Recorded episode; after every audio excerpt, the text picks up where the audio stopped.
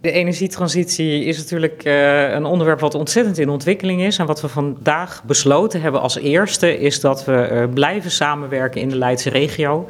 En dat we eigenlijk op de grote vraagstukken, zoals de verdeling van warmte, wat voor soort bronnen, maar ook over betaalbaarheid. Uh, hoe ga je warmtenetten aanleggen? Welke rol pak je daarin als gemeente? Dat we dat met elkaar gaan uitzoeken. Dat we ook met elkaar kijken naar wat betekent het voor het elektriciteitsnet.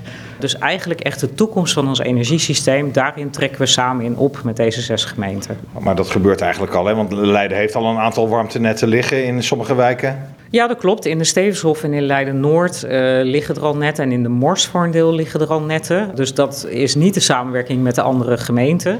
Uh, dat zit natuurlijk onder andere in de warmtelink qua zeg maar restwarmte. Maar we willen ook kijken naar uh, geothermie. Dat zou natuurlijk uit de kant van Noordwijk, Bolle, daar een Bollenstreek moeten komen. Uh, maar we kijken ook wat er maar met aquathermie kan en hoe je eigenlijk die warmte met elkaar kunt verdelen om te zorgen dat alle inwoners uit onze regio ook gewoon betaalbare warmte hebben in de toekomst. Ja, want is het dan de bedoeling dat dat water straks opgewarmd wordt vanuit verschillende bronnen en welke zijn dat dan? Ja, nou, een van de bronnen is dus de restwarmte hè, van de industrie uit, uh, uit Rotterdam. Een bron uh, kan zijn bijvoorbeeld onze afvalwaterzuivering. Daar komt ook warmte bij vrij. Geothermie is aardwarmte, wat we uit de aardkorsten halen. En aquathermie maakt ook gebruik van het feit dat water gewoon langer warmte vasthoudt dan de buitenlucht. Dus die verschillen. Dus dan heb je het wel over lagere temperaturen. Betekent ook dat de warmtenetten, hè, dus die ook heel kleinschalig kunnen zijn, dat die geschikt moeten zijn voor lagere temperatuur. Dat betekent dus ook dat je je huis allemaal goed moet isoleren. En betekent het ook dat je dan op een gegeven moment eh, overal in de regio nou ja, een soort energiecentrales eh, krijgt die dit allemaal aan elkaar gaan verbinden en aan elkaar knopen?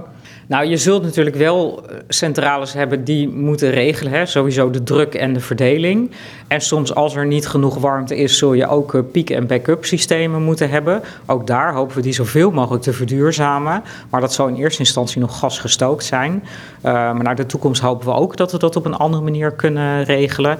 Ja, en op dit moment hebben we natuurlijk de Uniper-centrale nog aan de Lange Gracht. Daarvan was eerder de verwachting dat die snel dicht zou gaan. Ik zie dat niet meteen snel gebeuren. Ook zij hebben plannen voor de verduurzaming.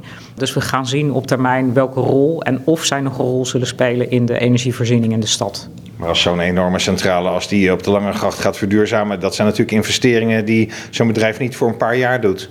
Dat zullen zij niet voor een paar jaar doen. Maar als zij willen blijven, dan zullen ze moeten investeren in de verduurzaming. Want dat is namelijk ook rijksregelgeving.